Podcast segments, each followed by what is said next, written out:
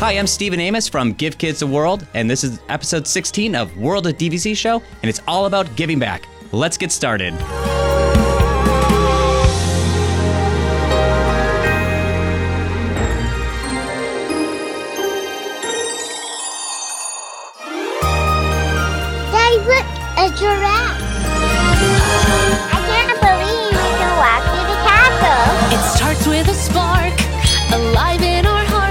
Chance to build your legacy, to go to magical places with smiling faces and value and trust you can see.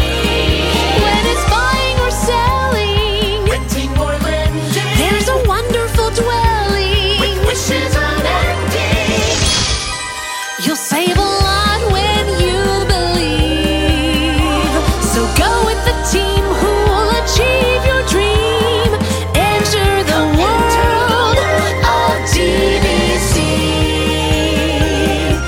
Ladies and gentlemen, you are now entering the world of DVC, the ultimate DVC destination where magical vacations meet incredible value through exceptional service. Put in your headphones, turn the volume up, sit back, relax, and step into the world of DVC. Just wish on a star. Enter the world of DVC.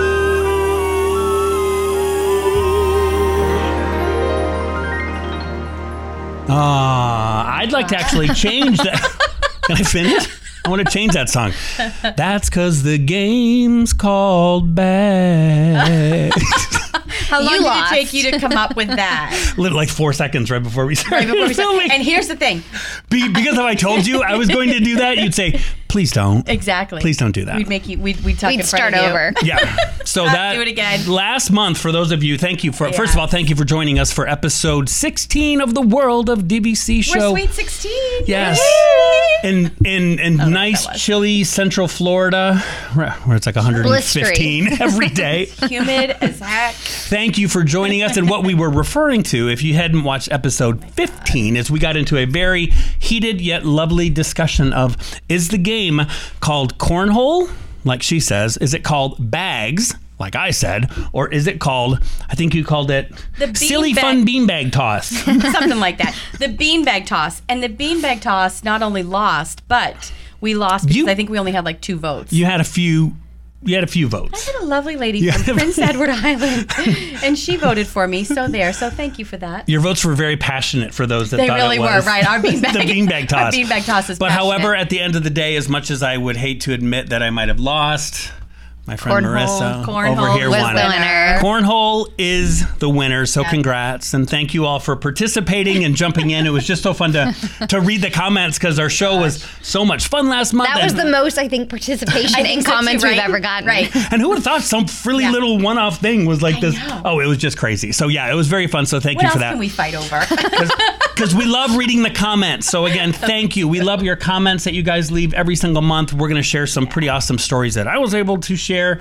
meeting some of y'all. It was just great. But speaking of meeting people, let's get right to it because I cannot wipe the angelic golden glow that Carrie has over her because she and Marissa both got to hang with number 12, Tom Brady recently. I'm telling you. Well, you set that up as though, and I'm sure people are going, did they meet that? Did they meet him? Is this like a story time with Sue where we have to stay tuned for 6 months? You know, we were in line for Guardians of the Galaxy and Tom Brady was there. No, that didn't happen. No. It's still cool. Tell them what happened. It was the coolest thing. So Thursday, Marissa texted me and said, she texted both of us. I was just going to. Yeah, let me get my story straight. She texted both of us in our group chat and she's like, hey guys, I happen to have 2 tickets to the Tampa Bay Bucs training camp day this Saturday in Tampa. Yeah. And Derek said, no, I think I'm good. Meanwhile, I'm shaking, holding my phone, and I'm trying to get out the words, yes! And so I said, yes, I'll what's the details? She's like, I'll send you the details.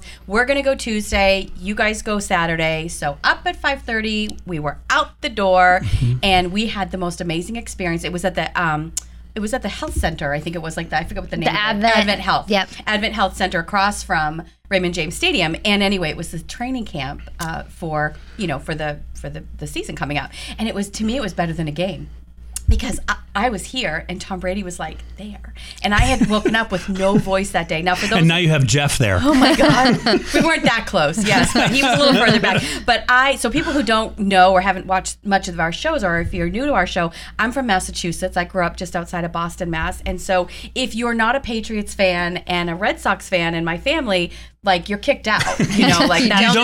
You just don't exist. Like Celtics, Bruins, the whole thing, right? And so growing up, I'm a huge Patriots fan and, you know, always have been a Tom Brady fan. Well, then when he came here, you know, my family was like, traitor. And I thought, oh, yay, like he's in my backyard now. And so I've never seen him play in person all these years. And so Marissa made my dream come true. And so we went, and I lost my voice that morning because of allergies. And I so wanted to scream with my number 12 jersey on, Tom!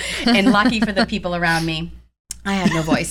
So we had the best time. The pictures were so cool. Oh my gosh. We you know, just watching him throw and seeing, you know, I have my position here with World of DVC is in leadership and development and training and development. And so I'm always trying to look at things from like a leadership standpoint and a leadership lesson. And just sitting there watching them, I thought, these are just like, they are superstars. They are, what's the word I want? What did they win? The Super Bowl. Oh my God. Well, my context slipped. Oh, there's a whole thing going on in my head. But they are just, I do know what I'm talking about. But yeah, my contact keeps slipping. But they are just like. How many home runs did he hit that day? A few. A couple home runs and a goal. Something like that. Sorry. Shut up. Yes. Comment. Put the comments in and feel sorry for me right now. Derek making fun of me.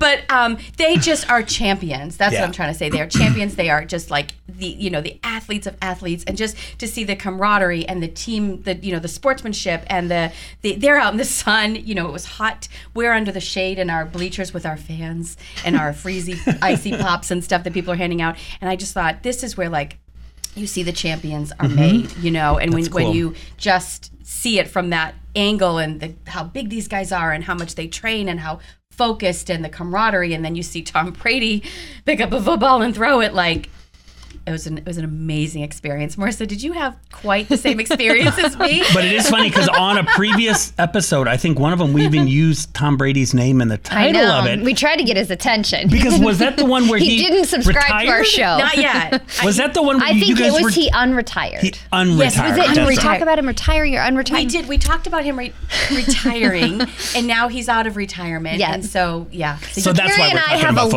long-standing tradition of Tom Brady stories. But yes, we had a great time. I think it's one of the cool things about living just locally here in Florida, whether you have Disney World or the Tampa Bay, where you're just, I mean, I think it took us like an hour and 20 minutes to get down there. So it was such a fun kind of like little day getaway where we got to go explore the city, see the team play. And I think the fun thing for me was bringing, obviously my husband, but my son, who's 5, and to bring him and have him that close to like to your point, these athletes who are Super Bowl champions, who are literally running by like sweat dripping off, and he's right there front and center. So that was super cool. He got to go up and get like signatures and autographs afterwards. So it was super special. We had a wonderful time. They had the line for the kids, you know, the kids autograph here. So I'm texting Marissa and I'm like giving her the you know, the lowdown of what to expect. And I thought, I'm kind of thinking of borrowing a child for about 10 minutes to stand in this line, but I didn't do it. But that lady shoved me out of the way. Exactly, she stole my child. But then, we watched number 12 leave the field, so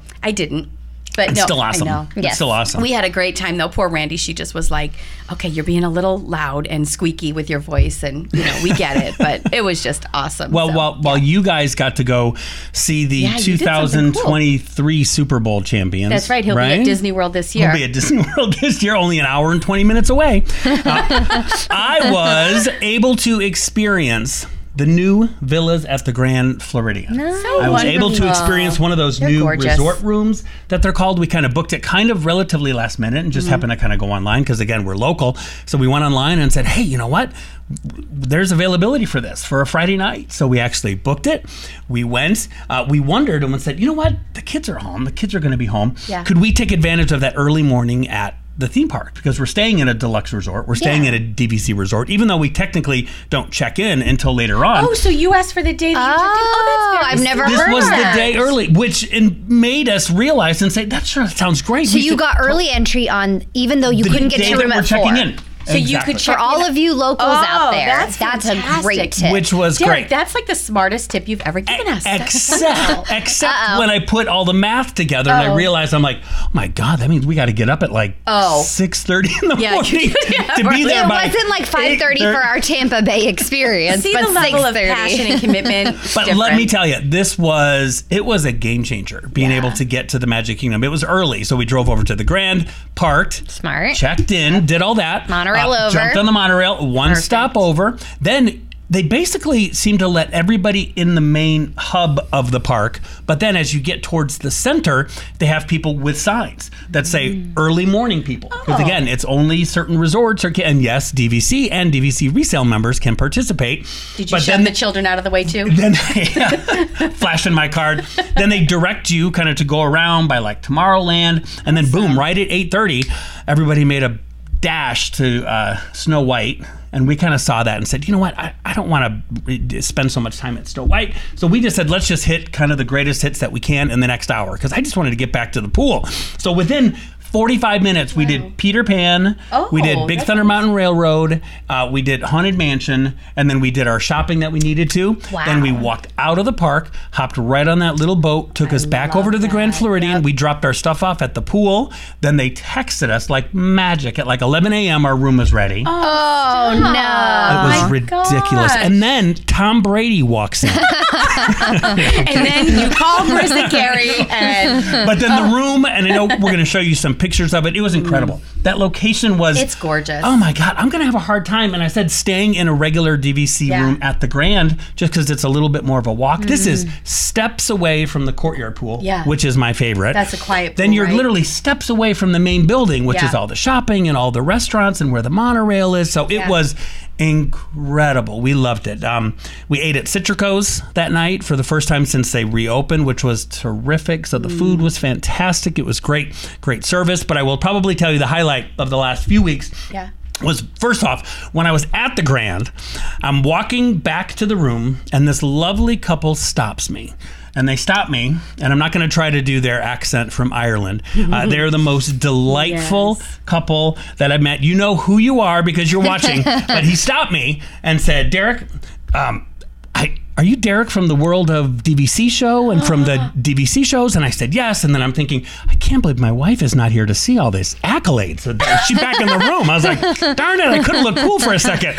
But we sat. I'm famous, I promise. They were so great. And they said, hey, we just want to let you know that we and our friends back in Ireland, Northern Ireland, watch the show every month. We get wine and we watch the shows and we love it. So for me to be able to spend some time with them and just see how much the show he purchased with me back in 2018, all the way from Ireland, so we never got to meet face to face, but he saw me and his first words were, my God, you're so much taller than I thought you were going to be. Oh, you did the accent perfectly. I don't know. He's probably laughing right now. But it was great, so thank you guys for stopping and taking the time to let us know. That was great. You know, the connection, just before we aired, I just said, let's take a quick selfie because my cousin Jody, she watches every single episode and she always comments to us, and she's in Ireland right now. Oh, wow. Yes, her husband is from Ireland, and they're in Ireland right now. So, Jody, spread the word around, you know, because we're really big in Ireland. Huge in Ireland. Exactly. It's just so great, and it's so heartwarming just to know that people, and I was blessed just in the last few weeks to be able to meet up with Becky and her husband who are great. So I met up with them at Shades of Green, which I'd never been to before either. Well, you met up with Amy too. And then I also met up with Amy the week before that, was able to meet up with Amy and Jessica and Kathleen over at Enchanted Rose, where we had one of the most amazing food items I've ever had in my life, which is truffle French fries, which was great. So all of these. This is why Derek is our ambassador. And our foodie. But I mean, it was just great. So being able to meet and spend time with our audience, which is just so fantastic, has just absolutely been the highlight of all this. Yeah, we love to meet everybody who loves Disney as much as we do, and DVC, and throw in food on top of it. Oh my gosh. Throw in food on top of it. I went to Art Smith's Homecoming too as well. Man, this month I did a lot. Jeez.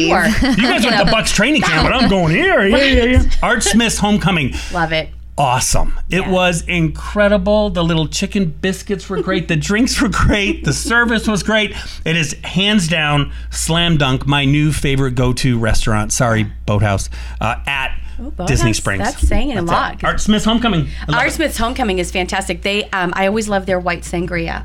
I don't really do red sangria, but I love their white sangria, and they have just the food is delicious. But you know, Art Smith was Oprah Winfrey's personal chef. Yeah, that's right. And so when he came here, when he was first opening up his restaurant, when I worked for Disney, my last position with Disney was with Club 33. I was a sales manager with Club 33, and our offices were out of the Team Disney building. Kind of looks like a Carnival cruise ship, kind of looks like a prison, like it's that really great building across from pretty comparable Disney Springs. You know what I'm trying to say? I'm sure Carnival's thrilled with your analogy. Well, from the outside, or a Carnival cruise ship? It looks like a Carnival cruise ship. On the inside, it kind of looks like a little bit of a prison. You both have been in there, haven't you? Yes. Okay. Yes. It could use a little bit zhuzhing up. But anyway, I digress. But Art Smith came over and he did this whole lunch for all the cast members. Oh, and the number one item on the menu, where do you think the line around the corner, up the stairs, and down the other side of the stairs was for? The fried chicken. Oh, of course. Oh, yeah. The fried chicken, awesome. The mashed potatoes. He had everything. And he was out there meeting and greeting with everybody. I won a cookbook. You know, you just put your name in the raffle. And the lady called me. You would have thought I won $10 million. She's like, Carrie, it's Sally. You won the cookbook. I said, oh, my God. And so he got to, you know, he presented it to me. And oh, that's so cool. Yeah, he signed it and everything. So I have an Art Smith cookbook, but I'm too intimidated by it to cook anything. I can't cook like ours. Bring it over. Yeah, Johan will cook for you, my husband. Okay, all right, good. Yeah, Johan and Randy, because Randy's a really good cook too. But yeah, he's just wonderful. He's so down to earth, and he's oftentimes at the restaurant. All the time. Yeah. I see people post on like, hey, I was just eating with my family, and this guy popped in behind us to take some selfies and stuff. Yeah, and it's Art Smith. Have you eaten anywhere good? Well, so we... I'm trying to think. Where's this month gone? One of your 37 meals you and your family have to eat every day. Breakfast one, breakfast two, lunch two. Yes. We have a plan. Yep. So we've been trying to do something new at Disney. We're always trying to look for like a new place to go. And so we had heard from the Lost Bros when we had them on our episode. Yes, right. They were raving about Three Bridges at Coronado Springs. And so we had never been there before. And we were trying to go somewhere last minute because we didn't have a reservation. So we're like, okay, let's go there because you don't need a reservation. So when you go through like the parking, you can just tell them, hey, I'm going to dine there. And they don't stop you. They let you park there. So it was awesome because we hadn't seen Coronado Springs since it had been renovated. Mm-hmm. So like the tower area is really, really beautiful. They did a good job. It's beautiful. And then going to Three Bridges, it kind of felt like Geyser Point. It's got that like beautiful over the lake with the outdoor seating area, the nice like breeze coming through. I had the tacos there and it was excellent. Margarita was really, really good. Ooh, so it was just kind of a nice change of pace. Awesome. I wanted to check it out because we've got our DizCon coming up at Coronado Springs on September 30th and October 1st. So if you are around or in town, we'll give you more tips on that. But I wanted to check it out and kind of get a layout of the area. So it was really awesome, and the food there is great. So I've not been over there just yet. But I've heard it's really good things about it. Is that still good? Wait, so it's September 30th, and October 1st. Yeah. Yep. You know what else is still going on during that time? What? The Food and Wine Festival. Oh, the never-ending Food and Wine Festival that we love. The 37 and a half month celebration. Right. It literally seems like that. We were all laughing, and it was like, do you remember when the Food and Wine Festival started, like, you know, the end of September, and it went till like the middle of November, and then they switched over to like the Christmas stuff. Now they start it literally in like July, right? July 14th. And it goes till November still. And but even Flower and Garden now has food items around. Mm-hmm. And yes. Yeah. The latest festival at Epcot is called We Don't Have a Festival. That's the latest festival. Tents all around. It's just segues from one festival to the next, which is awesome. But when it comes to food, everyone loves Food and Wine Festival. I have not been yet. We just did Flower and Garden not that long ago, so we still have to make it out to Food and Wine. But when it comes to Disney food... Oh my gosh. Did you know that I opened... We were talking about age before we started. I won't say my age, but I opened the Food and Wine Festival. I was on the opening team of the Food and Wine Festival. God. It was in 1778, and it was fantastic. Air conditioning was just the thing. Yep. You park your horse. And you get off, and there was me serving. No, I was just joking. But I was on an internship. I did the college program, but then I came back about 2 or 3 years later and did what was called a fellowship internship at World Showcase, and it was international, and we were me and about 9 other students were the American students hosting the international students, and they used to do like media interviews, and we would take them to that, and then if they needed like, you know, another student's perspective from our perspective, we could speak on behalf of the company, which is so crazy to think because we didn't have media training. Anyway, it's a whole other thing. But yes, Food and Wine was just coming out. Crazy. And it was Carol Johnson, I believe her name was. She started or was on the starting committee of the Chicago, Taste of Chicago. Oh, yeah. And so she wanted to bring kind of Taste of Chicago to Disney. And Disney was like, at first they were like, I don't know, how do we do this? And she executed it really brilliantly. Yeah. But how do we serve anything other than turkey legs and french fries? And churros and, you know. But literally, like, back then it was just a tent. Like, there were literally tents that they just would, like, there was no, you know, actual little... cute pots little, and stuff like that. But, you know, you could get a glass of wine for like $3. You could get tacos for $1.50. Wow. Like, literally, you could that take... That really was in the 1700s. It really was. You could take $20 and literally go and have a meal around World Showcase and be full. Like, you didn't have to then plan dinner. Because, you know, Food and Wine, you're like, we're still kind of hungry after Food and Wine. Yeah. We just spent $150, but now let's go eat dinner. We're going to eat. You know, right? Good to know that most people do that. But, yeah, so it was so... And we all wore the little flag outfits and stuff. And it was... That's so cool. I know. It feels like it was forever ago, but such a fun memory to like think back on where you see the Food and Wine Festival has come to with the senses and the concerts and all of the tastings when they did the wine tastings and things like that. And that's what's cool too. And that's why we wanted to get, when we started talking about food, we were like, you know, sometimes, you know, it's not just the three of us here at the World of DVC. We've got an amazing team. We're just the people that like to sit in front of microphones and talk. Just do the chatty one. We just do the chatty one. We have an incredible, amazing team. Of course, our headquarters for World of DVC is back there in Indianapolis. So when we knew that we were going to talk a little bit about food, not a whole show, which I think we easily could do a whole show talking about food without a doubt. Call up your friend Art Smith and have him. Your friend Art Smith. And you know what I forgot to mention too? This is very interesting. We always say, like, we like to pull the curtain back of being a cast member. At the end of Food and Wine Festival, they used to, I don't know that they still do this any longer, but they had a cast wine sale. Oh, did that's you cool. That? No, really? Never heard of it. Oh, yes. This was like where they got rid of all the bottles. They got rid of all the bottles for like fraction of the price. Oh, that's awesome. All the wine and champagne and everything. And so it was back behind, like, you know, where the Future building is, like kind of where Mission Space is. Mm-hmm. Yeah. I forget what that other building, Wonders of Life Pavilion. It was behind that. And it was this whole like expo sort of, and you just go and you pick up all your bottles of wine, and it was quite the to-do. Great. Let me tell you. Now all the guests are going to be wandering around. Hi, we're looking for that discounted wine that Carrie talked about on the World of DVC show. I don't know that they do it any longer with COVID, but it was right before Thanksgiving. So stock up for the holidays. We used to do that all the time. Yeah, see, that's awesome. I know. And everybody's got a favorite food. Like, everybody's got, you talk about food, everybody's got a favorite memory. Yep. Everybody's got a favorite place. Everybody's got this. So we wanted to involve some of our amazing family members back there at the headquarters of World of DVC in Indianapolis when we said, hey, Allie, who's our dream vacation planner, he said, could you help us out and talk to a few folks up there and ask them what their favorite Disney foods were? Mm-hmm. And this, get your stomach ready, this is what they said. My favorite Disney snack is a Dole Whip. My favorite food from Disney would have to be the Mickey waffle. My favorite Disney food is the Mickey soft pretzel. It's iconic. My favorite Disney food is popcorn. My favorite food is the honey chicken bowl at Yak and Yeti in Animal Kingdom. My favorite Disney food is an adult Dole Whip. My favorite food from Disney is a zebra dome from Animal Kingdom Lodge. My favorite Disney food is the fresh fruit waffle sandwich from Sleepy Hollow in Magic Kingdom. All right, so now I'm hungry. I know. No. Now that we're hungry, let's get down to business. Watch this segue. Ready? Oh, gosh. Do you know who else is hungry? The Rofer Monster. Dun, dun, dun. That was a good segue. Come on. Most of your segues I literally saw that like clicking in my head, and I was like, I know where to go with it. And not even written down. This is why we have you. This is why you had your protein shake this morning. Right. Mm-hmm.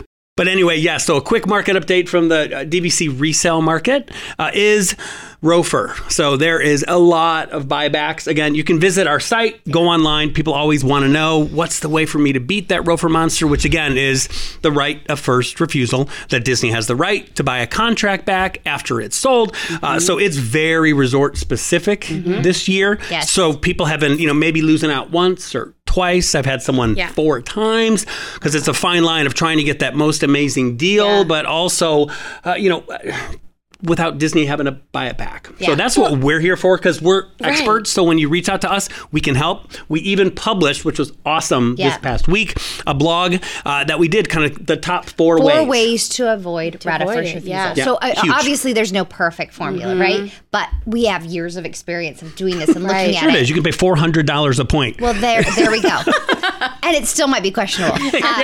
This year, yes. So it's a great guidance point on that. It is. It's between really you two being clear experts, and I bought my contract from Marissa only because she wouldn't let me buy it from you. I'm sorry. I know my next contract will be from a good friend, Derek. I suggested it for you. Carrie wasn't even in the market to buy, and I was like, I wasn't. But I know a good deal. Well, you were looking, and I was like, if you're ever going to buy, it's today. Yes, this is today. Yes, but watch the long episode, 90 minutes from last month, because Jody goes into great detail about the Rofe report and how to kind of strategize that and how to try to beat it if you can. And so she gave some really great and great it's simple tips, because again this year we won't go into the details, because again you could visit our site. We published it on the blog section. When you go to dvcresalemarket.com, right up there you can hit blog, and you'll see, type in the word ROFR, you'll see the report that we do each month. This year it's extremely resort specific. I think there's and correct me if I'm wrong, there's like four resorts make up like 70 some percent of all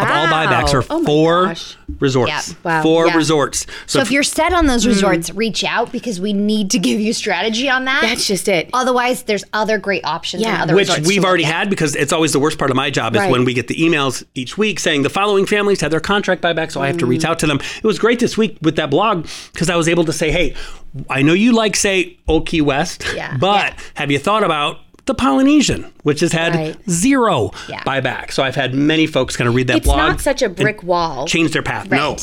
Because the guests have you to really say, like, it's not this brick wall you're going to come up against to say, oh, gosh, I have no idea how to do that. And that's why you want a trusted salesperson, agent to go with, to say, I've got you. I know the trends, the commonalities. Right. I know what, like you said, Old Key West, have you considered Polynesian? Does the home resort really matter? Yeah. And don't get too scared, which we always try to tell people, oh, my God, I heard Disney's buying every contract back. Yeah. They're buying back. When your contract's bought back, it feels like they're buying every contract back. But I can tell you, even with some resorts, and I had to tell many families this week, saying, okay, so they're at like 30%. Yeah. I go, but you got to look at it. Mm-hmm. There's 70% of families were happy. Exactly. Yeah.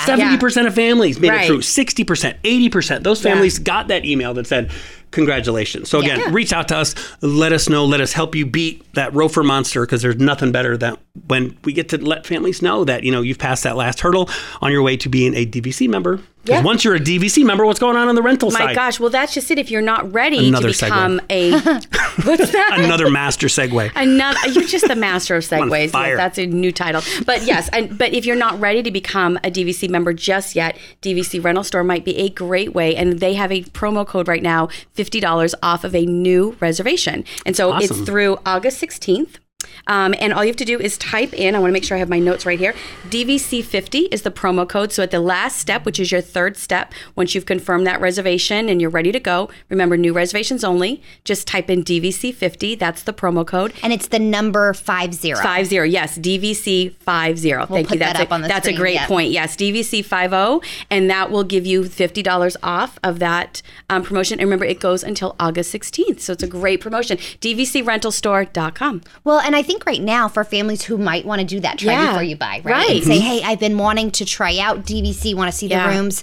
If you're that traditional family that's always going for summer vacation, this is the time to plan it. Yes. Because we're hitting that 11-month booking window for those July vacations, which is like the popular school break time. So, especially for certain resorts. Oh, yeah. So if you're looking to go, especially like Monorail or Epcot resorts, reach out to the team and start planning that and take advantage of that promo. Even certain room types. So even if the resort, if it's, maybe you do want the Monorail, or maybe you say, we don't really care, we have to have a 2-bedroom. Yeah. We have to do a 1-bedroom. We need a door, whatever it might be. This is a great time for that 11-month window that kids are now going back to school, which I can't believe it. The kids are ready to go back to school already. No, we start kindergarten. She starts kindergarten. I can't. It's unbelievable. With like the summer, my buddy Kaden. I know. let's start planning Caden's summer vacation next year, right? Because it's 11 months. Right. And that June, July, when the kids are out of school, why not say $50? And that's like this year, I'm pulling up the school calendar because he was in preschool and daycare before. So now I'm like, more flexibility. I need to plan my vacations with his. So now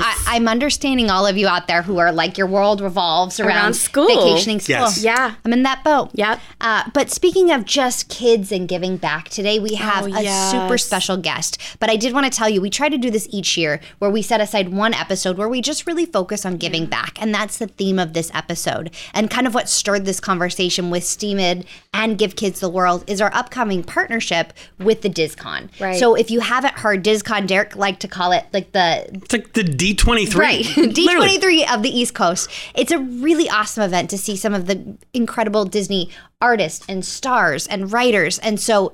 really special event that we're going to be part of, and that will be September 30th and October 1st. Yeah.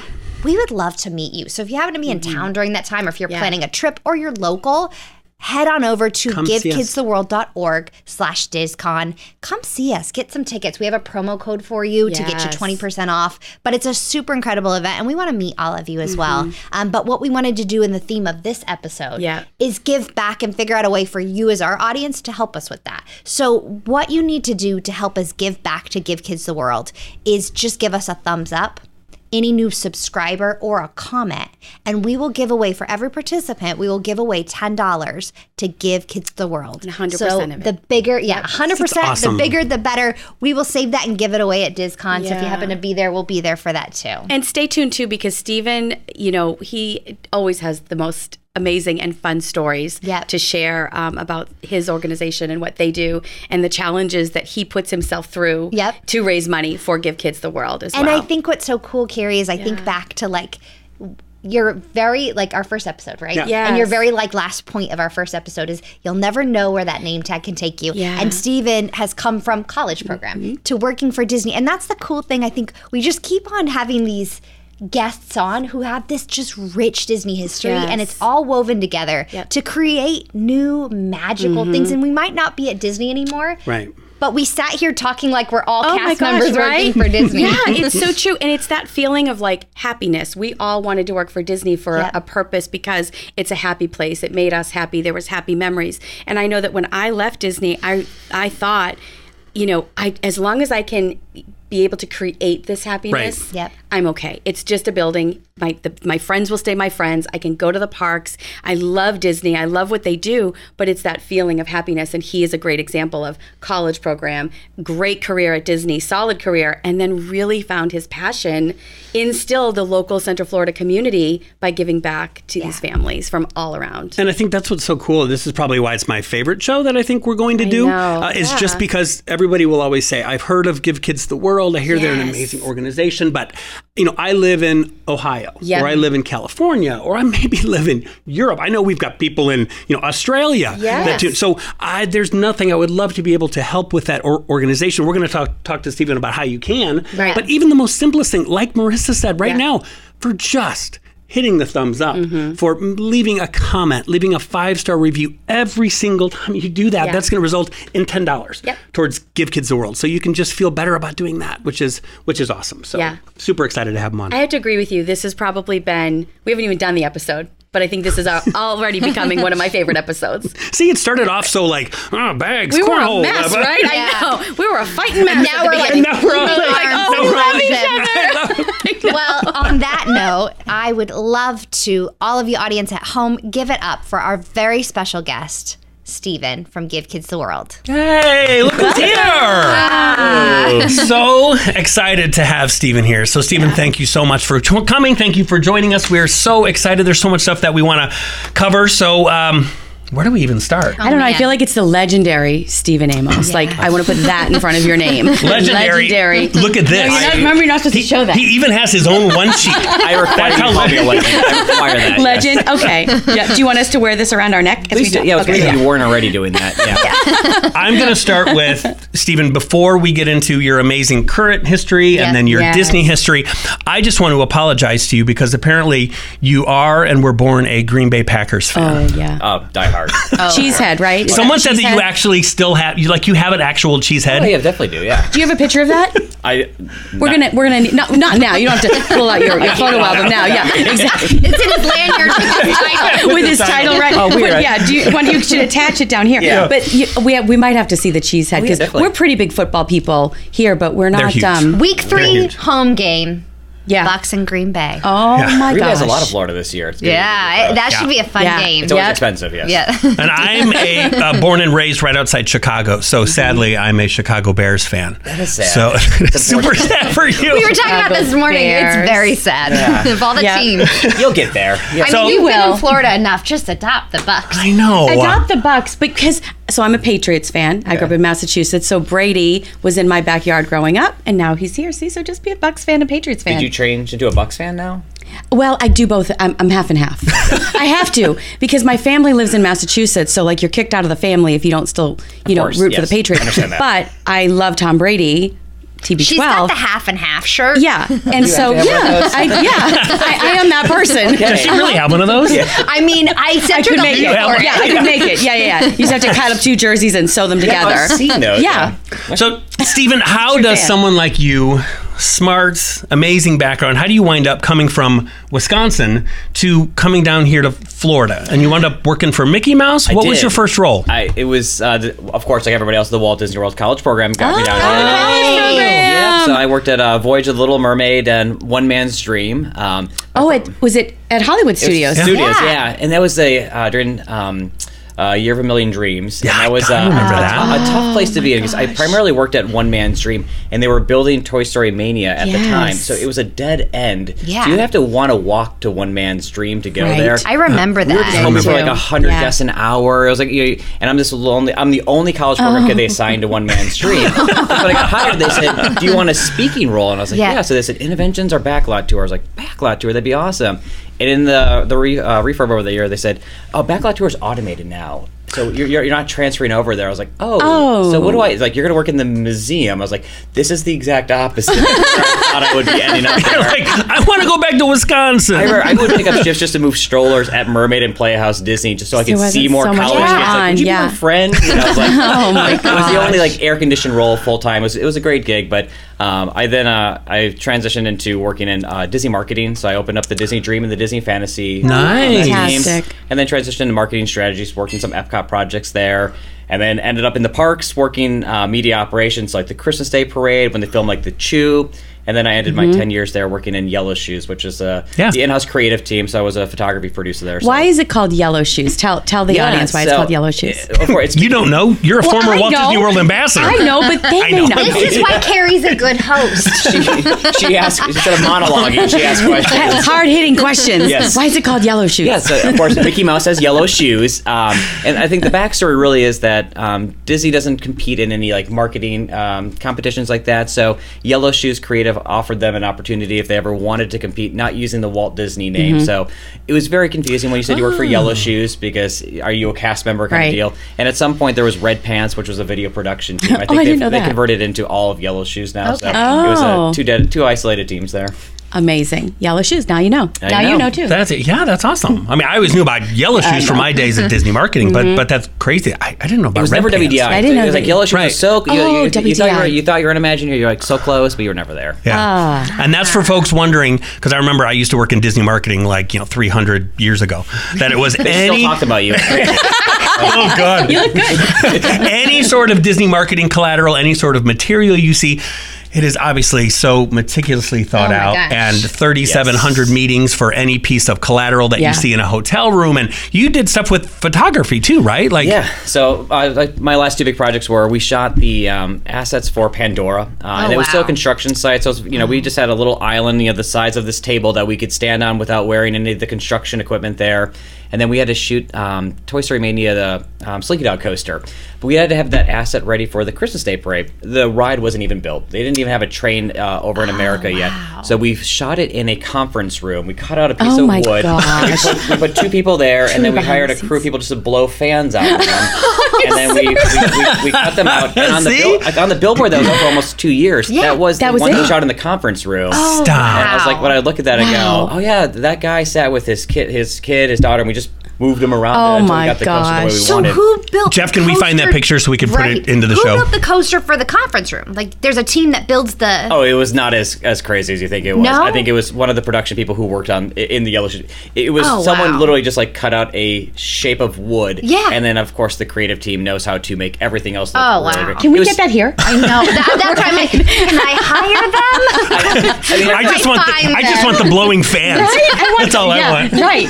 But you hire these actors and you're like, this is a very legitimate production. We're shooting the Slinky Dog. And then they walk into a conference room and they're like, what is this? And you're like, no, it's going to be tell your kids you're going to go on Slinky Dog or not. Yeah, like, I have an image of when we also shot the walkways of Toy Story Land there. And it was, again, we photoshopped every couple in a family. Wow. So you're shooting against a white wall and you're just like, pretend that there's a coaster going by. And it's just like, these actors are just like struggling to be like, what's happening? Because they've never even seen Toy Story Land before. Right. Some of it was like Pandora also. It's like, you're going to be standing under a mountain, like a floating what? It's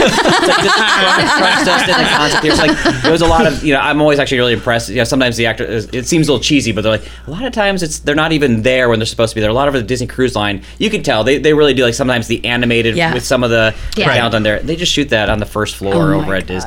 Yeah, of 220. We said at that very first show, long time ago, that we'd pull the curtain back. I feel like Steven's pulled the curtain back more than any other guest on like the Disney. No, in a good way. We love that's the best way. Yeah. That's so cool. Yeah. And let's just also say that when Steven showed up and sat down today, he said the ultimate compliment. He looked around and said, "Wow, this place is really legitimate." Legit. And we're like, "What?" We all high fived each other. Very high praise. I've never said that before. We have to like have polo shirts or something that now say the word legit. Legit. I'm so glad.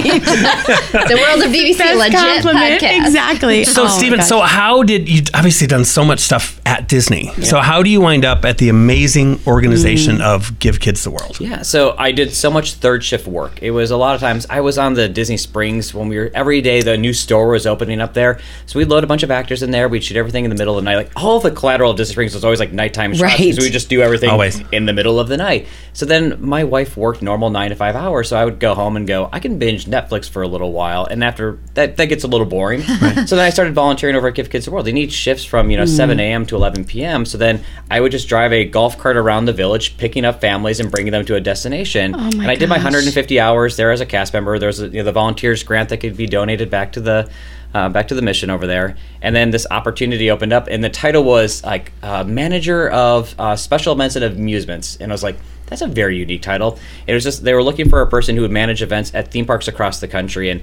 at that time, I just had my first child, Henry. He was a couple months old. And I remember like always kind of complaining about my hours, my boss, all those types of things. And you meet these families who've been to hell and back, and they're not complaining about anything. And then all of a sudden you're like, why am I complaining about things in my life? So I turned to my wife and I said, I think this is something that we need to make a life change here. So it's been a 5-year career so far there, and a lot of advancement. It's been great, but it was just, for me, again, you have to meet these families. There's been 178,000 families who have come to Give Kids the World, all with very unique stories. And again, you said 178,000? Yeah. Wow. So it's every other wish in the entire world comes to Give Kids the World. Oh my gosh. So for those folks, that may not be 100% familiar, like I know many of them always hear, and they see it, Give Kids the World, it's an amazing organization. Like in a nutshell, like how would you kind of sum up? It is the destination for a critically ill child whose one wish is to go to Disney, Universal, or SeaWorld, and we provide them a cost-free week-long vacation. And this property, it's 89 acres, so for Disney fans, that's the size of Disneyland, and we're actually a couple of acres larger than that. So it is a sprawling campus that has accessible rides, movie theater, 3 restaurants for these families. All of these families get a house when they stay there, 2 bedroom, 2 bathroom. We just remodeled all of them in the past year there, so like they are nicer. I built a house behind Magic Kingdom a couple of years ago. It is, their villas are nicer than what you have. So it is not just a studio hotel room, and everything is fully it's accessible for these families. I mean, the every wish child gets a roll-in shower because we don't want them to have an opportunity where they would have any challenges there. All 4 of our rides, when we say accessible, it doesn't mean like, oh, they can transfer on. The wheelchairs can actually go on to our rides. We have retrofitted. There's no lines, there's no queues. We don't have to worry about throughput. Yeah. It's like our Dumbo type attraction. You can actually bring your wheelchair on there. We have a swing attraction where you can actually load the wheelchair on there. So we look at it through the lens of like we want every child to feel like this is a very special property for them. And with 89 acres, 166 families, it is never crowded. You never feel you have to never wait in a line. The amount of volunteers who are there to make sure that everything is going great for you, it's incredible. And as these parks get busier, as it gets a little bit more stressful, the one common thing is that it's always the same at Give Kids the World, just a calm atmosphere for these families. That's awesome. Oh my gosh. How long is the average stay? Yeah. Every wish is a week long. Okay. And it's an equitable wish too, because if you ask for Disney, you also get Universal and SeaWorld. And if you ask for SeaWorld, you get Universal and Disney. Oh, wow. Every kid gets 3 days at Disney, 2 days at Universal, and a day at SeaWorld. And then everything within 100 miles is free. So those families can go to Busch Gardens, Legoland, Kennedy. They can go to Medieval Times, Ripley's. Wow. I mean, we have about 40 compassion partners within the 100 miles where they just go up to the front desk. You don't have to exchange a ticket. If you want to go to Kennedy in addition, we'll just provide you that ticket for them. So for them, it's like so much to do. Yeah, They're trying to figure out. It's a lot to do in a week. Yeah, it's a lot to fit in. They get the Wish Pass while they're there, so they get expedited entrance to all attractions. Wonderful. So they can go to the front in all of the parks. You know, they get free parking, free strollers, free wheelchairs. Everything is taken care of. Amazing. There's no cash handling at Give Kids the World. I mean, the ice cream, the food, everything is just free for the families while they're there. I did a volunteer many times, but the very first time I did it was I was on the college program as well, and it was prior to your college program a long time ago, but anyway, just a little bit, but anyway, I digress. And so we served, I took my stagecoach over there. My prairie dress, and anyway, not that long ago, but we served dinner to the kids and to the family. So are all of the meals prepped and provided still for the families, or is that part of, do they have to go grocery shopping, or they don't have to do anything, right? Yeah, and when you come within the walls of Give Kids World, there's no sponsorship signage there, so you don't know who's making the wish possible. That's for two reasons. We want to align ourselves with companies that really, the kids are the priority, and two, we don't want these families to feel like it's a charity trip, that everywhere you're looking like, oh, this was sponsored by XYZ company. And when you walk into our dining facility, we rebuilt it about 7 years ago. The dining locations were spread out across the property, and families weren't eating together, and that was a big issue for us. That'd be where that, mom and son would go one location and the dad would go somewhere else, and that wasn't what we wanted the Wish experience to be like. So we basically took a cue from like what Pop Century or All Star Dining is, where all of the restaurants are now in like a horseshoe shape, and you can choose the different menus while you're there. And the guests don't realize that it is a Perkins restaurant that has been serving the meals there for 35 years straight, breakfast, lunch, and dinner. And they, all of the Perkins locations across the country, only support Give Kids the World. They raise about $1 million a year, and then we have a Boston Market restaurant there, and again, they only support one charity, and it's ours, and that's national. Wow. So how many rotisserie chickens can you eat in a week? It's incredible how much they go through. And then we run our own pizza kitchen, and that's because we can do any dietary restriction under the sun. And that Perkins location is not held to a Perkins menu. They can order anything off of a Sysco truck, that if they get a some sort of accommodation that needs to be made in the next week, they will order something special for that family, and then that meal will be prepped for them. And it's the biggest thing that we opened up in the past year was Henry Starlight Scoops, because we celebrate ice cream for breakfast. So we talk about the main meals, of course. Breakfast starts. Are there people that don't celebrate that? Well, who don't already do that every single day? So breakfast starts at 8:00 at the Village, but we open Henry Starley Scoops at 7:30 a.m. because we encourage all kids to eat ice cream for breakfast for their trip there. And it is the amount of ice cream you can go through at that place. And we just rebuilt it because we needed more space. And that building is actually special for us because it was the first time that Walt Disney Imagineering and Universal Creative worked together to design a building. So it was cool to really see. That's really amazing. Yeah. There is no Pepsi and Coke machines are right next to each other. There is no competition when you come to the Village. We're going to have to show some pictures. We're going to have to get some pictures to show for those. That's amazing. So if we have people like listening in and watching, if they wanted to give back, whether that's like financially or help volunteer, is there a certain like process, or what should they do next steps if they want to partake in that? We always say there's three things. It's either give, serve, or share. Okay. I mean, give, of course, the treasures that make the wish possible are incredible for us, but volunteering is one of the biggest things. We have 1,700 shifts a week that need to be filled by volunteers, and we always say we save all the fun stuff for the volunteers. I mean, it's serving the meals, it's dancing in the Christmas parade on Thursdays, it's taking the photos when Mickey Mouse is there on Mondays and Thursdays. It's all those types of experiences, and we always have to remind people because they will go, well, I don't know if I can commit enough hours. If you do 2 hours a year, that's fine.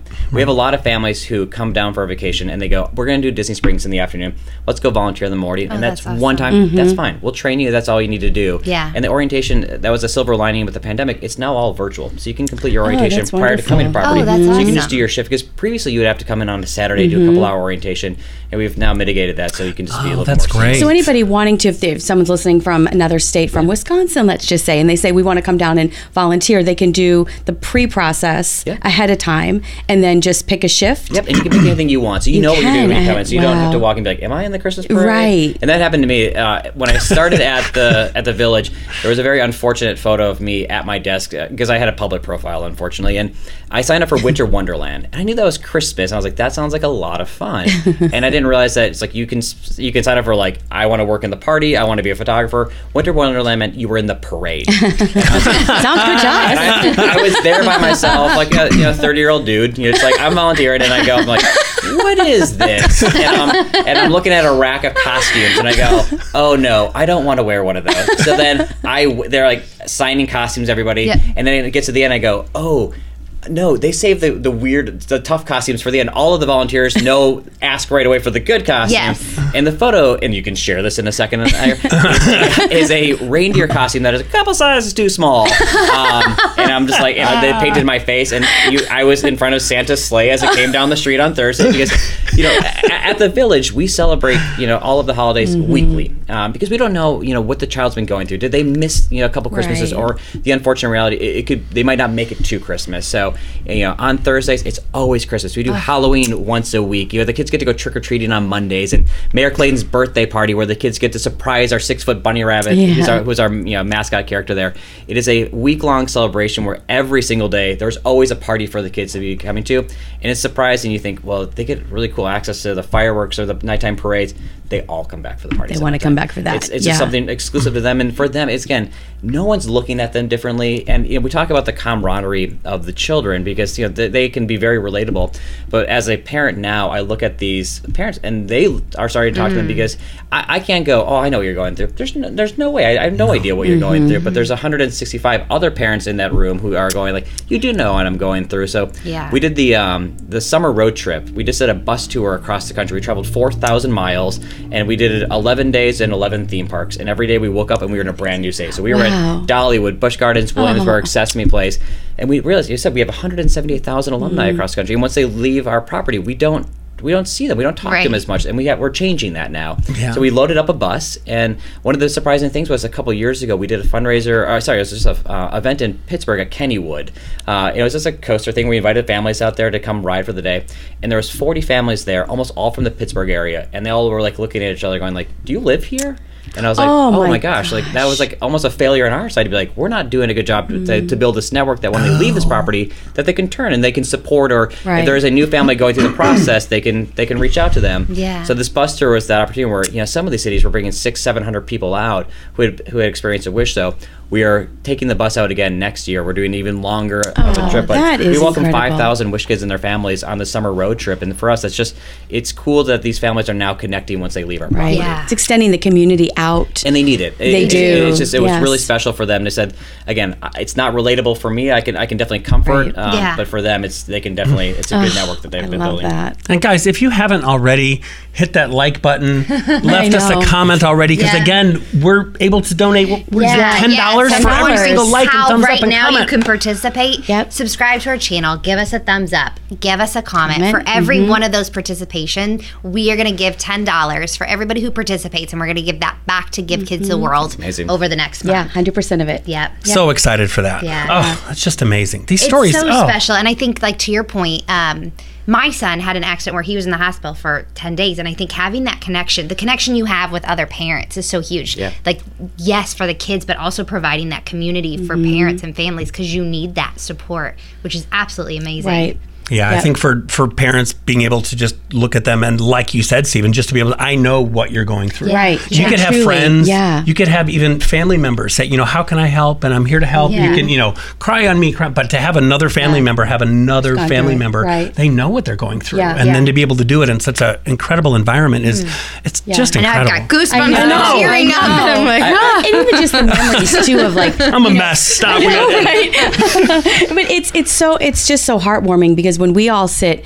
around a Thanksgiving table or a Christmas table or a birthday table, we reminisce, we tell stories, and now everyone has their phones, so gone are the days we have to pull out the dusty photo album, you know, but those are still fun to do too. But like, these are the moments that these kids, these families can say, like, we had so much fun there, we laughed here, we made dad dress up like this, mom did that, or, you know, and it's just we laughed at that reindeer that was wearing a really tight reindeer outfit with a cheese head on top of it. They just continue the reindeer costume. Oh, no. Because the legendary Stephen Amos they read the feedback scores of that week, and they're like, this is not how we want this thing going here. I think we might have to participate in the Thursday parade. I think so, too. Yeah. I think, and for those folks may not know, but we're going to actually try to prep Stephen because he's doing something amazing this weekend, as if he doesn't do enough amazing stuff on a daily basis. Right. This weekend, he's doing something which I want Stephen to start. So I'm going to give you a little teaser of what he's doing, which is... we're filming this on Thursday. So we're filming on Thursday. August 4th. So this weekend coming up. So Stephen, we want you to get used to this song. Ready? Okay. It goes, yo-ho, yo-ho, a pirate's life for me.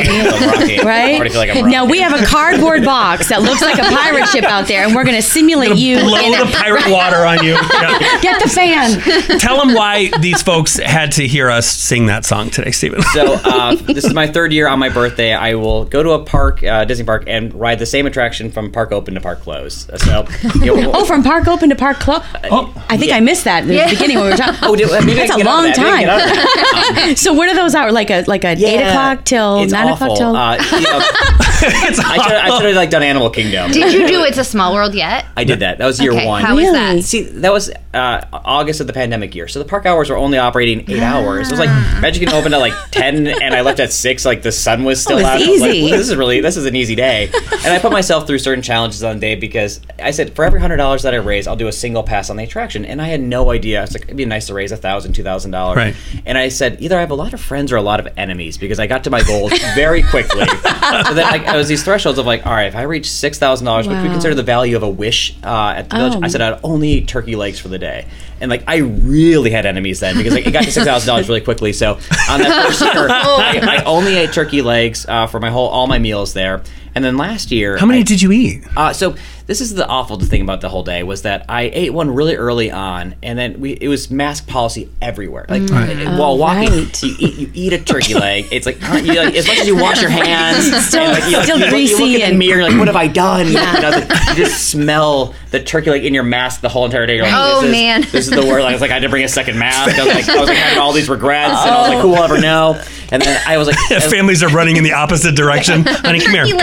Stay away from the smeary grease on his sweaty in the air conditioning building. So it's smelling like the turkey like parfum. Yeah, so it's like 3 o'clock and I go, I actually am hungry again though. So like I'm gonna do another turkey leg. And I was like, I wasn't hungry. I had a stomach ache from the first turkey leg. And it was a compounding problem. So it was like I woke up the next morning and my equilibrium was all off because I had sat on a boat for 8 hours. And I was like, it was like when I lay down at night, I was like, my head was like spinning. I was like, how could this happen on Small World? Like, that's where they go. Like, Disney will now have to release a statement saying like, don't ride Small World for 8 hours consecutively, or the following thing can happen. So then I did.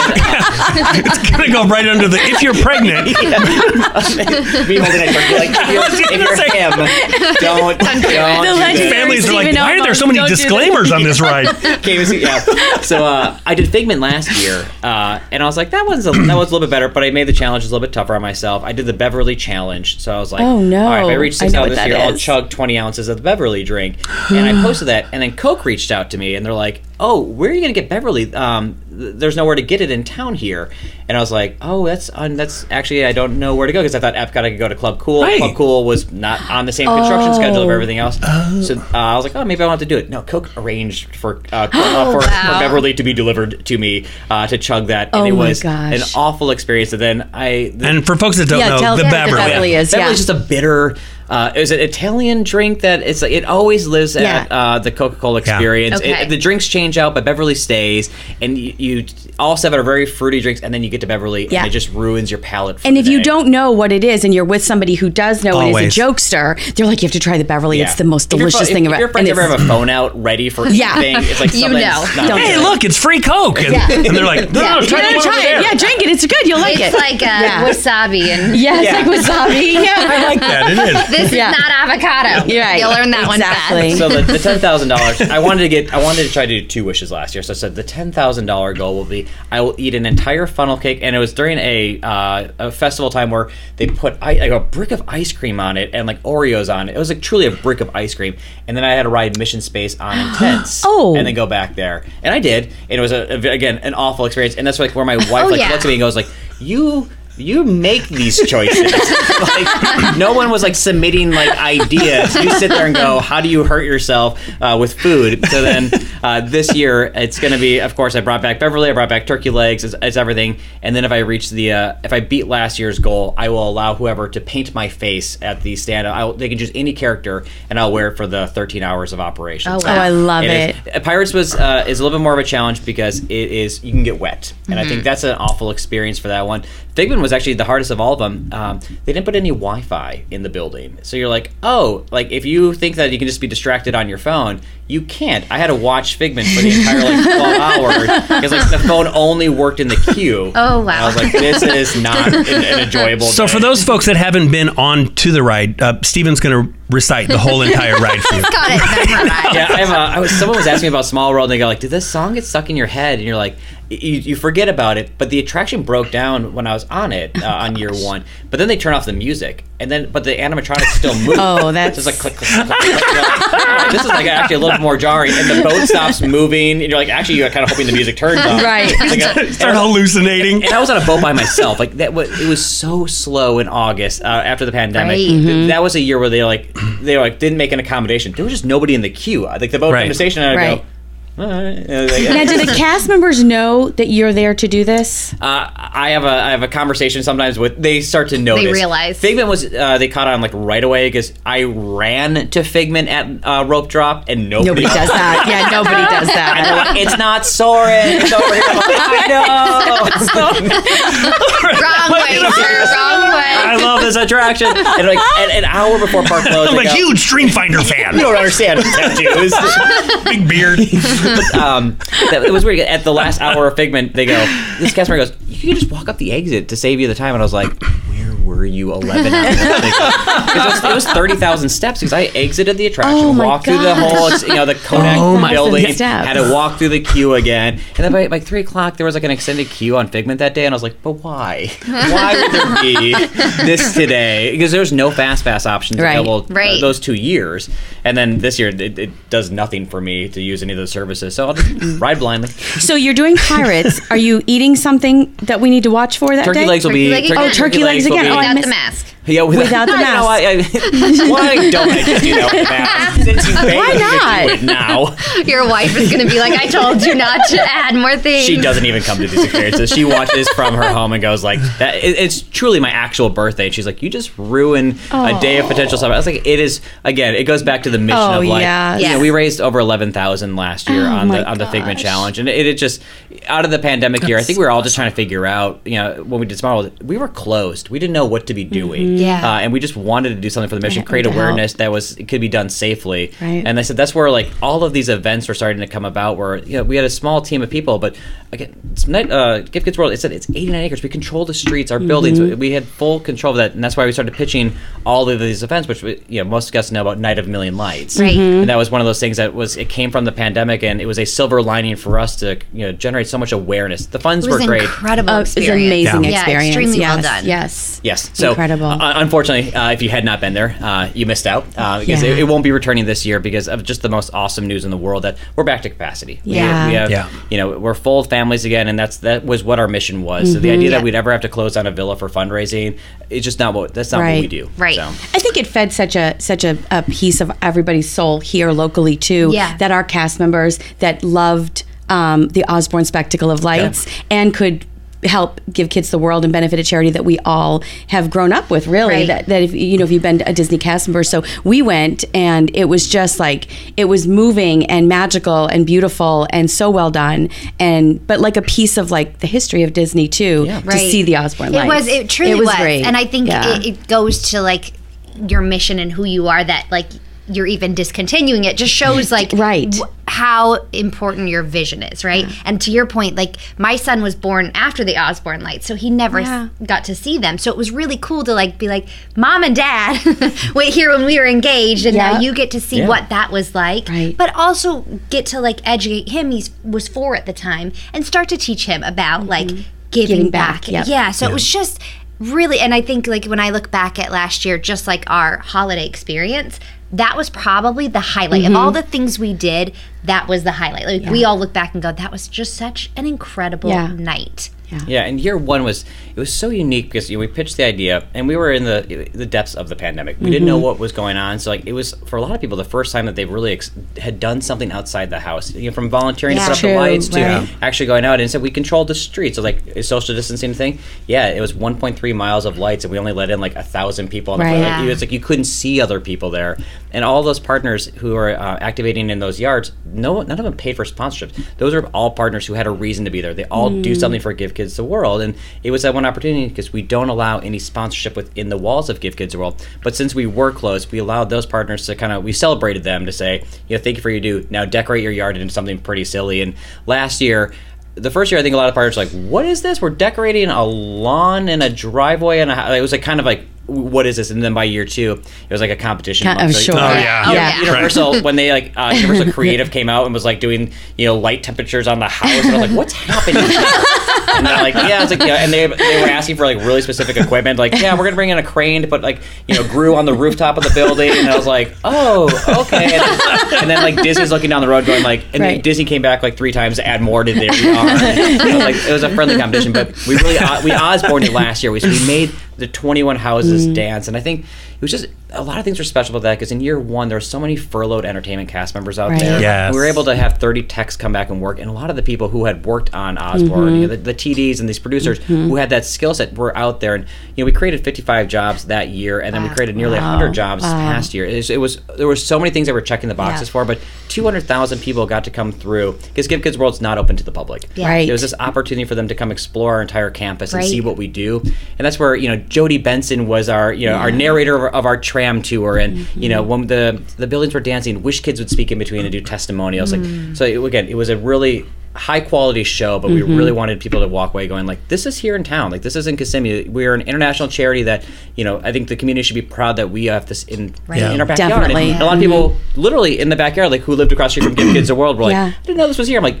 What do you think happened? Like, there's like a 3-story pink, and the building looks like a gingerbread house. Like, like when you drive to work, you didn't go like, that's really weird. There's like cupcakes that are like that you can see like tilted up. I just thought it was a guy that ate a lot of turkey legs. And he walled in his house, and he's like, no one can come in. Well, and I think that was so cool. We had talked about this on our show last year during our holiday episode in December, of kind of going full circle, because our team that wrote our theme song had actually, when we heard about the Give Kids the World and the new theme song that they were going to have for their dancing houses, it was our same team, and we were like, this is so cool. So our worlds have collided, and another area where our worlds are colliding a little bit is the upcoming DizCon, which is a super cool event. It started for the first time last year, correct? That's correct. So this is the second year, and I think now that, like, because last year I know it started, and then like Delta came out, and we were like, the Delta variant, right? Masks were back. It was like all within that week. Yeah, that was a great week. That was a wonderful week. So this week, this year, is coming up. It'll be September 30th and October 1st. And we're super excited because we get to play a big part of it. And I think this year having like all this time to prep and prepare, and there's so many cool things going on. So tell us a little bit about that as well. So DizCon is a 2-day event. It's broken into a convention piece as well as an after-hours park party at Epcot. The convention is 2 stages, has 16 panels, has celebrities such as, Tony Baxter or, Pat Sajak's coming out. We have a reunion panel from the cast of Aladdin and Encanto, and the entire cast from Bear in the Big Blue House. I was just going to say. Noel just recorded. He reached out to me and goes, can I record a PSA as Bear? And I was like, that's so approved. It's like, it is all these Disney celebrities, either from movies or attractions, imagine. I like to call it truly, like, it's, for those that know, like D23. Like, to me, it's like a D23, but it's right here and it's right at Walt Disney World. I mean, you're talking celebrities and everything else. It's just incredible. It's at Coronado Springs this year, right? Yeah, I wanted more space because I'm crazy and I always want to make everything bigger than the previous year. Sounds good to us, too. It's 86,000 square feet, and a lot of the big things that are expanding this year are the vendor hall. You know, we went from 25 to 50, and then we started calling partners in the community. Like, Ripley's did a really good job at Night of a Million Lights, but they have a lot of cool displays. So they're curating a whole exhibit there this year, and they'll have the original Luke Skywalker lightsaber. You can wear the white gloves and actually hold it while you're there. Your whole family's coming now. Oh my god! No, I was just gonna say, what do we have at our booth? We gotta step up. We gotta step up our game. You wait and see. Big shadow over your booth. Wait and see. I'm calling the Universal people. But the 501st have built some sets for The Mandalorian, so they're gonna be bringing those. Oh my god! That's gonna be awesome. We'll have a Pizza Planet truck out there. Oh my god! Disney has Give Kids the World has a huge exhibit going in because last year we didn't really message who we are, and that was a learning from year 1 to 2 at Night of a Million Lights, was that we assumed everybody understood what Give Kids World was, and then they walk out and go like, is this like an abandoned like retirement community? You're like, no, we did not. We assumed you knew what this place was before you came. You didn't Google us. And then same with DizCon this year. But one of the exciting things was we had announced that we're doing an after hours party at Epcot. Yeah, I pitched. I was like, October 1st available? And they're like, yeah, sure. I was like, it's the 40th anniversary of Epcot. I was like, I assumed you would say, oh god, that's right. I would say no. And they're like, not a problem. And I did like a year ago. I was like, did no one know? Like, did like no one check? And I was like, I'm not going to say it. I'm just going to go, that's pretty casual. That's a surprising thing. Like, I've learned working with Disney is like, they forget. Like, I remember we did, was it the 30th for DVC, 30th anniversary? Yeah. No, it was the 25th. Right? The 30th just happened. We were waiting for the 25th. Yeah.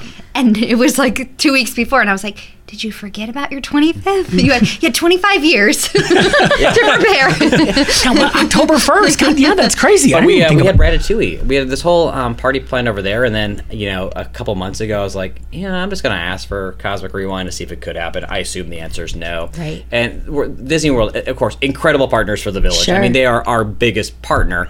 And they came back and said yes. And I said, that's surprising. So now we have I have to say World Discovery. I just want to say World of Discovery. We have World Discovery. Right. So it's Test Track, Mission Space, and Guardians of the Galaxy Cosmic Rewind. It's going to take a long time to get those names right. I know. World Discovery. Presented by Chevrolet. Right. But Mission Space, you're not going to eat that. You're not going to have that. That's actually the only dessert on the buffet line will just be funnel cakes. The funnel cakes with the brick of ice cream. Well, for that event, Derek has agreed to do that and Mission Space. Are you going to do a challenge? Yeah, at DizCon. So anybody joining Derek will be there. She just signed me up for that. Yeah. Your wife is texting me right now.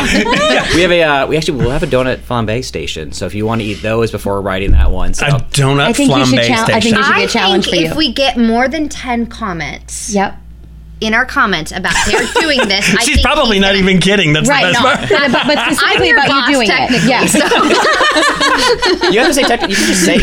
You have to say technically. Tell us more about the event, please. But we'll have a bunch of rare characters out doing meet and greets out there. We'll have a DJ dance party. So it's really cool atmosphere. Fun. And what's new this year is that it is all of this is a fundraiser for Give Kids the World. So as you mentioned, D23, like everything we're trying to do is trying to be fiscally responsible because we try to be the best steward of the dollar. Right. So this year, when you actually buy the ticket, $80 is actually a donation to Give Kids the World that you'll get a tax receipt. So you might say, oh, $1.99. I go, yeah, but you're actually making a donation to Give Kids the World while you're buying your ticket there. We want to make sure you understand that this is a fundraiser. Everything we're doing is trying to, beat last year's number so we can fulfill as many wishes. Right. So for that event, because it's a 2-day, right? Right. Yeah. So 2-day convention where you can buy either 1-day tickets or you can buy a ticket for 2 days. And then it's a separate ticketed event, right? Yeah. For the evening event. Yeah. Mm-hmm. So, we reduced the price of the convention piece from last year to this year. We want more activity. It's cool that the vendors out there, we want more people to see the speakers. We do autographs and photos with the celebrities. Yeah. And that's almost... Everyone has agreed to do it this year. It was Delta was a very unique curveball for us. Mm-hmm. Our show floor changed drastically in the days leading up to where the photo ops were then outdoors. Yeah, and then we had the big shields, all the plastic went back up, and we did. Actually, it's kind of funny. We did spacing between the chairs. It was like 2 feet. And we actually brought that back this year because it was just so gosh darn comfortable. Yeah. It was actually really great to not sit on top of your person. So I was like, I know that was like a COVID measure, but like having this much space between the next person was actually kind of enjoyable. Nice. I was like, they locked the chairs and they're linked, and I was like, that's we're okay. Yeah. it's kind of nice to have personal space and just germs and things like that. Anyway. Yeah, exactly. And last year we just set up as many chairs as we could because we wanted people to feel comfortable. So there's people sitting in the back corner of the room with their masks on. So they're like, "Do you want us to reduce?" I was like, "Yeah, just fill the whole, you know, we don't pay for the table." We had customized masks, remember? We did. With our like with little logo with the stars on them. Stars. I think I still have them. It was really great. But I loved too that the celebrities, like, they're walking around too and they're so accessible. So you can go to their show or their kind of speaker moment as well. I definitely was caught because there was a certain mermaid that was there last year, and I was outside and I saw her walking, so I was doing the pretending to talk on the phone to someone or taking a picture, but I flipped it around and I was like, there she is. You were a real creeper, huh? Yeah. Selfie cam. That's why Jody's not coming back. She's like, is Derek going to be there? We had the Wheel of Fortune, or the Wheel of Giving You Prizes. That noise I still hear. We won't do that this year. We'll save you from that. But Pat Sajak came by and he spun the wheel, and that was so super special. We had a really cool video of that. At Galaxy's Edge last year, it was a reduced capacity, and it was just really fun. All of those celebrities come out to it. They do, yeah. They like. They don't care. They just, they're humans. Yep. And like, you know, you're sitting next to, you know, I said Pat Sajak, Tony Baxter's riding the rides just with everybody else. And he's like, not going like, I don't want to talk. They're just, it was just a family atmosphere. And that's what we're really looking for again this year, because all of these celebrities could go to a con that, you know, compensates them greatly. No, they're coming out here on their own time. They are. Yeah. And it's just, they're donating back to us. And the vendors are awesome. Yeah. Like, I mean, I would literally, she would have to call me because, you know, she's my boss and say, come back to the booth. I would just get lost looking at all the awesome vendor stuff and taking pictures of it. I came home with candles and I came home with all this stuff. So, I mean, just the vendors alone. Yeah. Well, it's nice to see the vendors. Everybody was supporting each other too, because I know we all, Marissa and I, shopped and, you know, it's almost good Christmas shopping and stocking stuffers and this and that, but like everybody's very supportive of each other as well. The best part about the vendor hall this year is that for the vendors, they'd get a little bored. Because what would happen was we would have a main stage performance, and then everybody would funnel out of the vendor hall. So we said, let's just build the stage in the vendor hall. So we've now surrounded there. So while you're sitting at your booth, you get to be part of, which I love. Yeah, because we peeked in on a couple things, but I don't know. I'm a rule follower, so I was like, I know I'm not allowed in here, but can I just? No, I just won't do it. Not allowed in. Exactly. I know. I want to give the world of DVC. Or not security with our volunteers. I know. But you know, if you know me, like I'm like, I don't want to make the World of DVC look bad or anything. So I would peek in. And Derek would be like, just go in and watch. I'm like, no, Derek. Derek's been there for half an hour. He's sitting there with his turkey leg watching Pat Sajak. Asking Jody Benson questions. Sir, we're not even doing questions right now. Sit down, please. So if people want to get tickets for the event, where can they go? Yeah, it's just givekidstheworld.org/DizCon. Okay.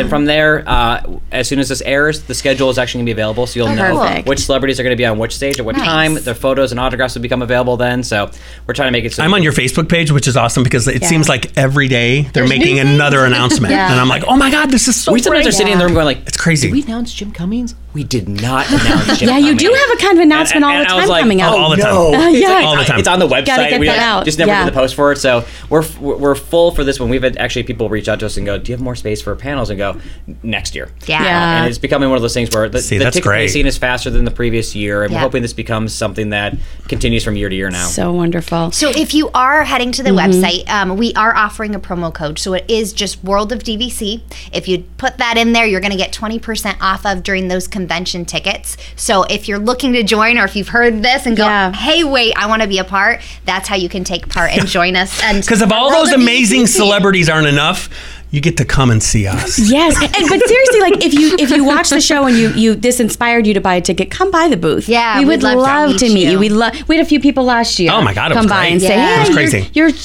You look shorter in person. Like, you know, everything. Nice comments like that. Yeah, I get that all the time too. I didn't. You're taller than I thought. Yeah, you lower your seat. But yeah, come by and see us because we'd love to meet our guests. You're burying the lead.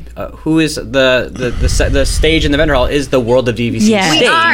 We are. Like, I'll celebrate you guys for you. I was like, we're not gonna go away with this. We're shy. We don't like to talk about ourselves. It's not gonna be a big sign now. We're rule followers. It won't be as big a sign as this is. We're gonna blow that up next time. Oh yeah.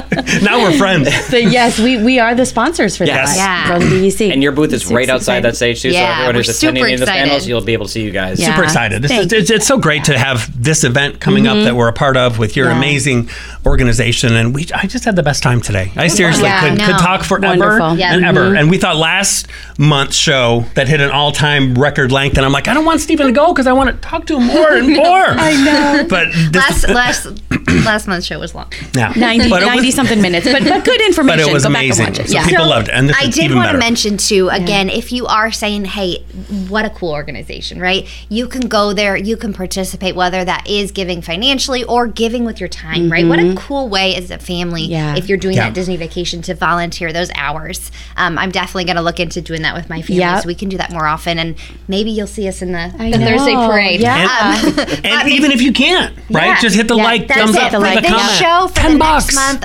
We are giving away $10 for every participation. So again, if you're a new subscriber, a thumbs up or a comment, every one of those participations, we will be giving away $10, and we will present that to Give Kids the World, and maybe we'll have that ready to go by the DizCon. By the DizCon. Stephen, give the website one more time to buy the tickets to DizCon. It's givekidstheworld.org/DizCon. /DizCon. Perfect. Awesome. Thank you. Thank you guys. Thank you so much. Yeah. Well, Derek, you also brought a prize, right? Oh, I do have a prize. Yeah, you're right. Derek comes with all kinds of cool collections.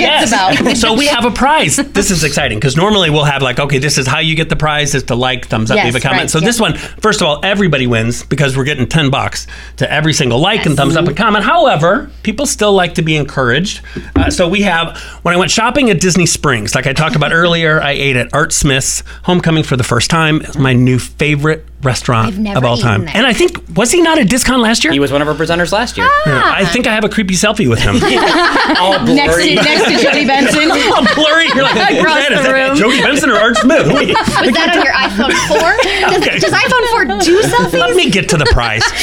We will pick one lucky family because we walked around. It was so nice to be able to shop at Disney Springs. When you get there early enough, it was perfect. I found this and I said, I'm buying this amazing Visit to Walt Disney World Magic Kingdom Park board game. It looks awesome. Look at the logo. I can't cute, and it looks amazing. Yep. So one lucky family, we're going to choose you, and they need to email us too, right? Yep. So just send us an email. Let us know your name, your mailing address, and we will ship that out as well to one lucky family. Again, our email is info@worldofdvc.com. Yes. So this was amazing. So Stephen, thank you so much for coming by. Thank you. Did you hear that? Oh yeah, did you hear that? Oh, I did not. Oh, what a perfect way to end this. Yes, it is. Story time with Sue. Take it away, Sue.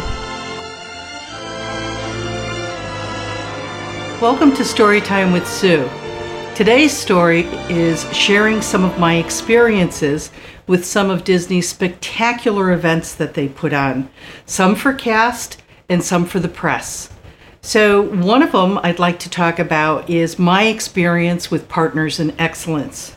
Partners in Excellence, now called Legacy, is an award given to cast members, a limited number of cast members, who achieve the heritage goals of Disney, who exemplify heritage, business, and guest.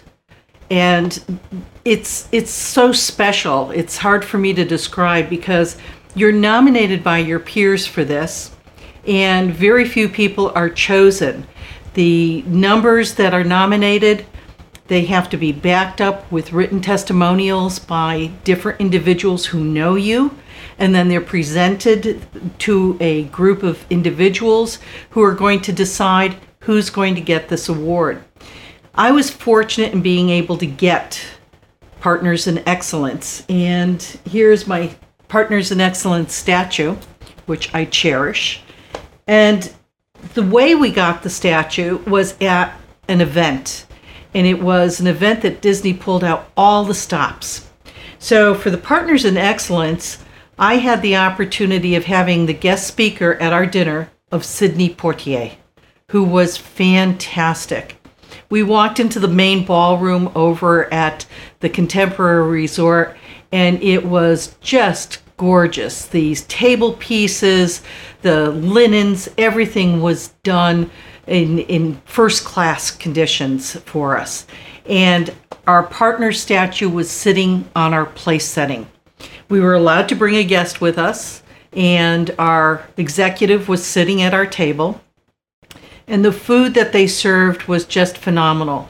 The chefs went out of their way to make sure that we were treated the best way possible, and it was something that I'll always remember. That night where not only did I feel special, but I felt so darn proud of being part of this organization and have my statue to prove it. And the nice thing is it's a lifetime achievement award. So this baby's going to stay with me for the rest of my life. That is one of the examples of what Disney can do for its cast members. Another one is the 10 and 15 year, 20 year, the every 5 years after that, anniversary celebrations. What Disney does for these is they will close one of the parks, generally at 7 o'clock at night or a little earlier, and the people who are celebrating their 10th, 15th, and every 5 years thereafter anniversary, they're invited with a guest to go to the park and to enjoy a special night for themselves. You go and meet a bus, you are bussed in, you get off the bus, and there's a red carpet. And you walk the red carpet, and there are cast members on both sides with cameras like paparazzi, and they're cheering you, and they're thanking you, and they're look this way, and they're taking your pictures, and you really truly feel special. And then they have wonderful meals, and the attractions are open, the characters are out, but the most spectacular thing is the fireworks at the end. The fireworks at the end is, it's all about you. And they're some of the most spectacular fireworks I've seen. Better than the ones on 4th of July, better than the ones on New Year's. And it's all about you, the cast member, and the songs that go along with it are celebrating you. So it's another way that Disney thanks their guests, their cast members, for being able to participate and be loyal, and for the work that they do for the company and the happiness that they make for the guests. Again, another memorable night. The third event that I had the opportunity of participating in was a press event. And I'll tell you, when Disney has a press event, they go all out to impress them and to make sure that the press are entertained and that the press will have a great time, so that they will tell their stories either through news media, social media, or through radio.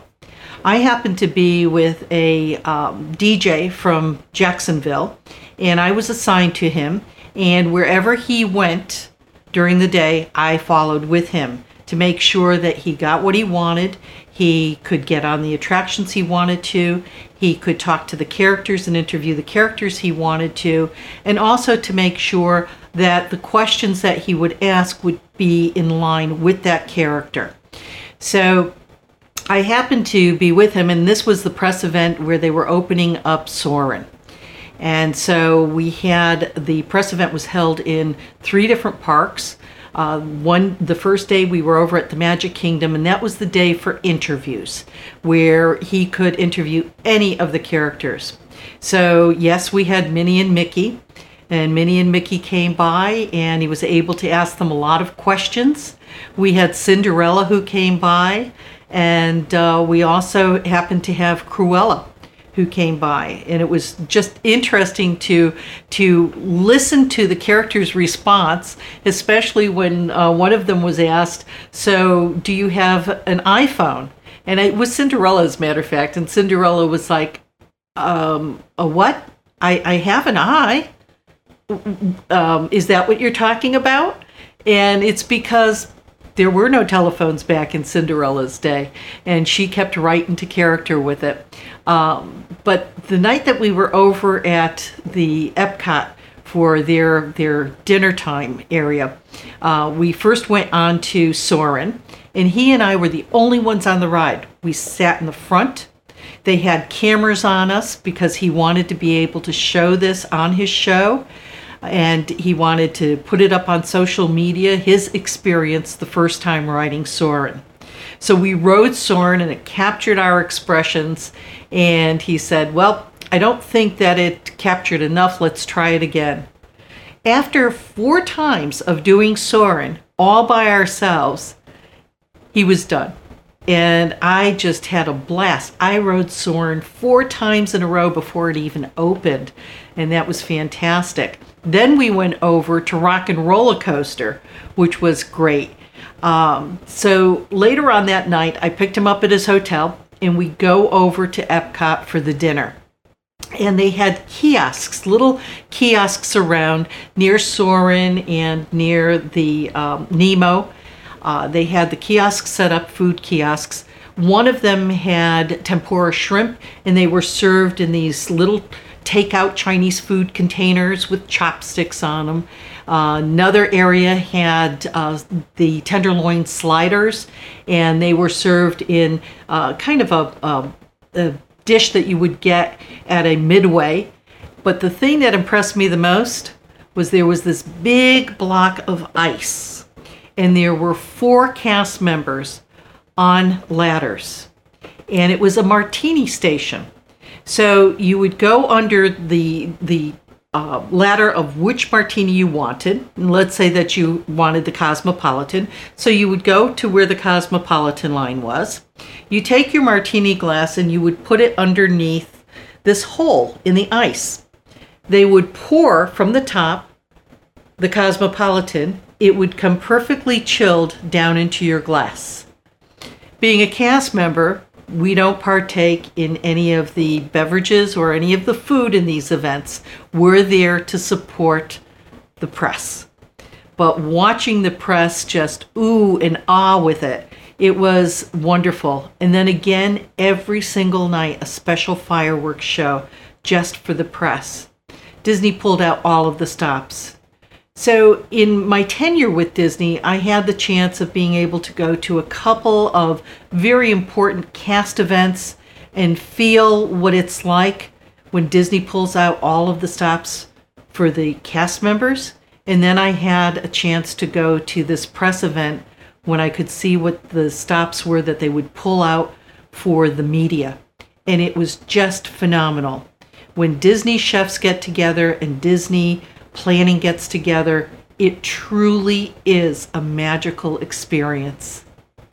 So again, I'm going to ask you any stories that you have of your family magical experiences, anything that has really taken you over the top with your trips to Disney.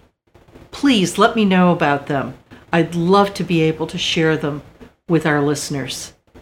Thank you. And goodbye. Oh, I love that. Yeah. This was great. Show. This was so awesome. One of the most fun days I've ever had. I think Goosebumps information. It was perfect. Yeah. We always say join us for our special show, but I feel like this truly was just a special show to have you here today with us. Thank you so much. Yeah. You were fantastic.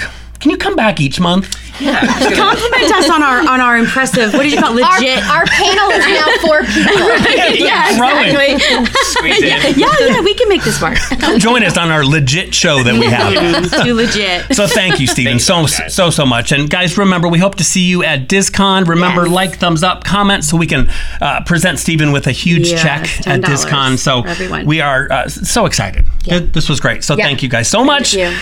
All right. Only one last thing to do. Mm-hmm. 16 episodes in. We can't blow it now. Stephen, don't blow it. I promise. Stare at that camera right there. Ready? No, right over here. 3, 2, 1. We'll see you real soon. Oh, boy. Ladies and gentlemen, thank you for joining us. Please remove your headphones, step back into reality, have a magical day, and we'll see you real soon.